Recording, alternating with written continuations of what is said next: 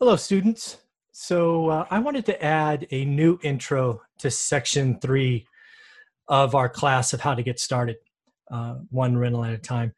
And really, this is going to be a discussion about why we've just gone through the first two parts, right? Part one was learning your market, helping you get criteria in place that you could look at consistently, track variables, and ultimately repeat so you start to learn your market, and then over time, as you get comfortable, you sort of grow out.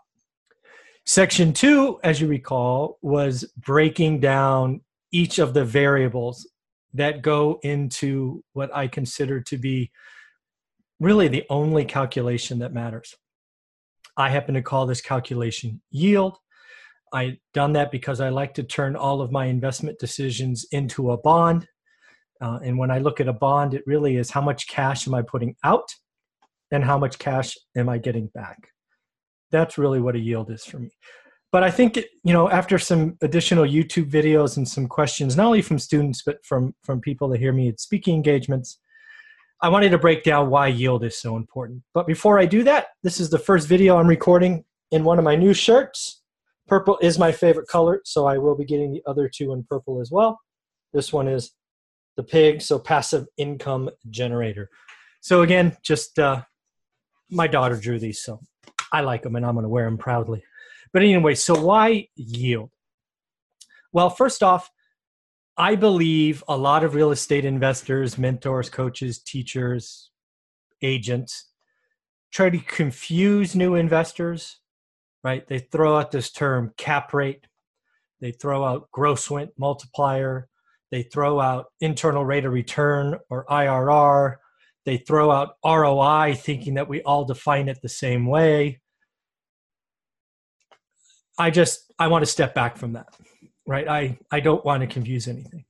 Second, I wanted to have a metric that would allow me to compare, in theory, a condo with a 20 unit apartment building. I don't want to use gross rent multiplier for houses or 1% rule or anything like that for a house and then cap rate for an apartment right? I want to make the best decisions for my cash regardless of investments. And if my my my comparison is you know roi here and cap rate here i'm i'm not doing myself a service. So that was really important. So i need to compare across asset classes.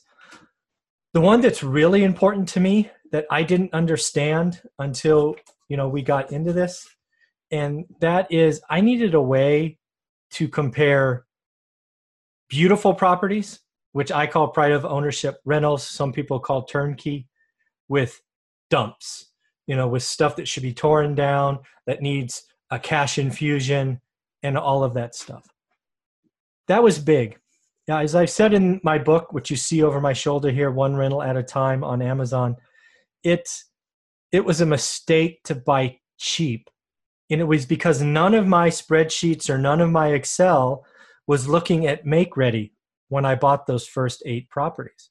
Clearly a mistake clearly a rookie move but i believe there's lots of people doing that right? You're looking at one house at 100 and one house at 150 going hey they rent for the same but the house at 100 needs an extra 30 grand that's what I was doing, and I don't want you to make that mistake.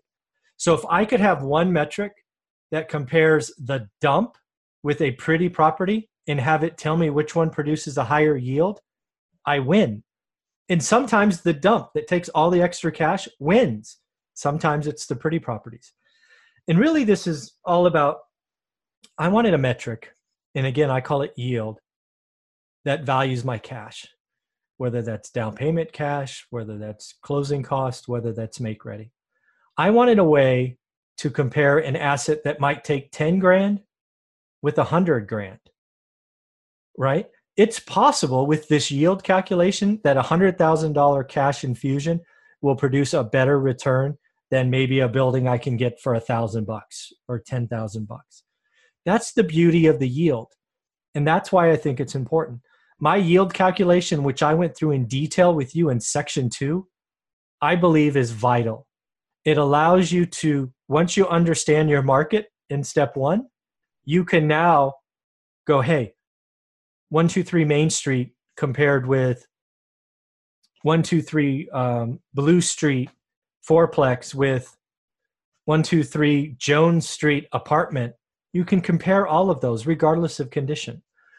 So as I'm creating this course and I'm going to keep adding stuff, please realize that that yield calculation, the ability to compare any asset, clean or a dump in any area is very, very important. But always remember, you got to start at step one. You got to understand your market. You got to become an expert of where you want to invest.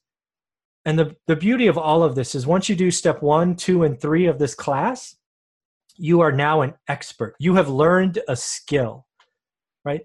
For whatever the cost of this course, whether it's 199 or 149 if you use a coupon code or whatnot, you are learning a skill that you never have to pay for again. You can take this skill from Fresno to Dallas to Memphis to Detroit to DC to Miami, where and anywhere in between.